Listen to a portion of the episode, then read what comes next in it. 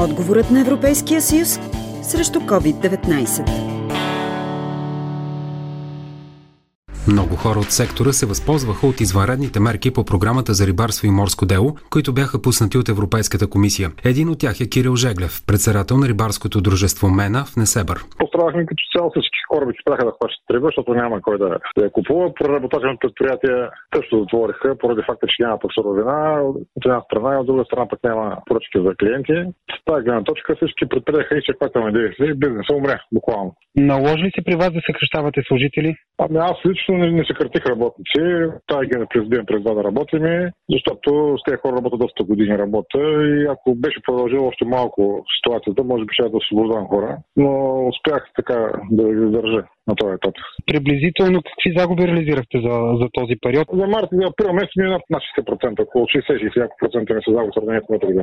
Възползвахте ли се от а, мерките, които бяха отпуснати екстрено и... Да, има две национални сдружения в България, които нагледно се грижат за, образно казано, за нужди на регионалния бранш. Те съвместно с Министерството на земеделието направиха постъпки пред Европейската комисия, специално към програмата Морско дело и рибарство към комисията в самата програма има заложена мярка, която е за временно преустановяване на риболовна дейност, която почти няма проекти, поне да не кажа, че няма въобще, доколкото знам. И там има и средства, които са заделени като бюджет, които на практика не се използват. И идеята беше тези пари да се ползват под формата на подпомагане, точно за компенсация на това пропуснато време, което не можеше да се работи.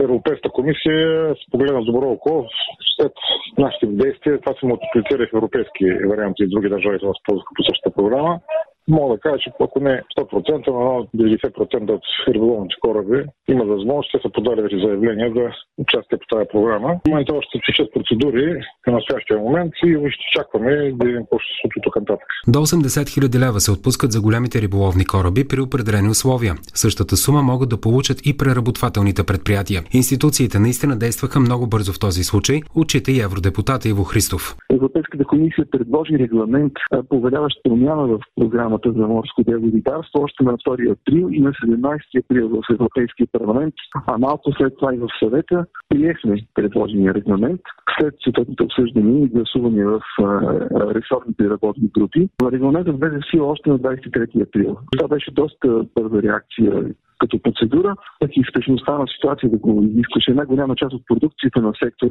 рибарство и аквакултури намира реализация чрез ресторантския бизнес. Знаем, че този бизнес практически спря буквално за месец и половина-два и все още не се е възстановил. Близо 4 месеца след избухването на кризата. Но от своя страна европейските институции в случая бяха оперативни. А как оценявате самата финансова помощ? Да, предложените мерки имат тавани от 80 000 лева, но те са за всеки отделен плавателен съд или обект, т.е. един и същ собственик или производител, де факто има право да подаде заявление за сумарна безвъзмезна финансова помощ по-голяма от 80 хиляди, ако имат повече от един обекта. По мярката за подкрепа за собствениците на риболовни кораби и рибари за преодоляване на економическите последствия от избухването на COVID-19 поради временно преустановяване на риболовната дейност, това е дългото заглавие, са предвидени близо 2 милиона, като по официална информация вече са заявени 72 проекта на стоеност малко над 2 милиона.